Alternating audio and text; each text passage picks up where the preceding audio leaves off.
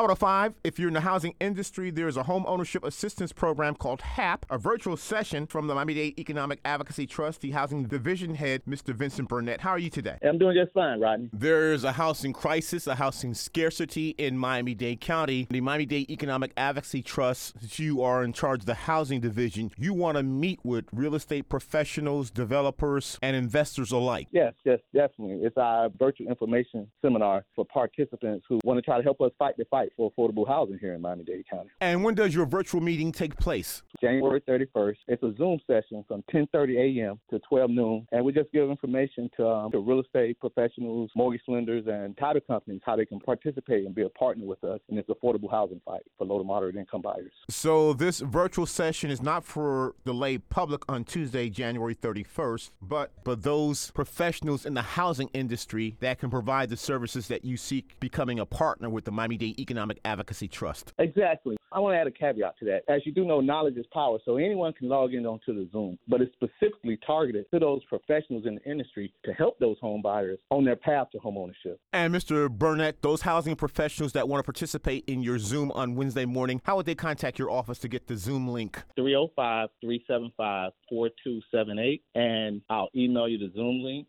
305 375 4278, or you can email me directly at vincent.burnett at miamidade.gov. And Mr. Burnett, give the spelling of your last name. B U R N E TT. Mr. Burnett, as part of Miami Dade County government, you're trying to address this housing issue in Miami Dade County, especially in our community. The goals and the aims of our organization, Miami Dade Economic Advocacy Trust, we're specifically focused on the equitable participation of black in Miami Dade County economic growth, and particularly in the housing division, we're trying to increase the home ownership rates of blacks and also any low to moderate income buyers as far as getting their piece of the pie in home ownership. We're just looking for agencies and partners um, who want to hold hands with us in that pursuit. And Mr. Burnett, on your end, do you provide financial assistance or funding with these mortgage lenders, title companies, real estate developers from the Miami Dade Economic Advocacy Trust? Great question. Great question. Well, we have a separate program. It won't be discussed um, in the Zoom, but we have developer financing and trying to other things to try to take control of the inventory stock and maybe we can subsidize it and provide reduced or affordable housing in that respect in our construction development division. Primarily, what we'll be discussing in the Zoom seminar, the funding that we do provide. We provide second mortgage or third mortgages after the borrower has already gotten approved with a first mortgage lender, giving proceeds of up to $28,000 to try to uh, give that black buyer or that low to moderate income buyer a chance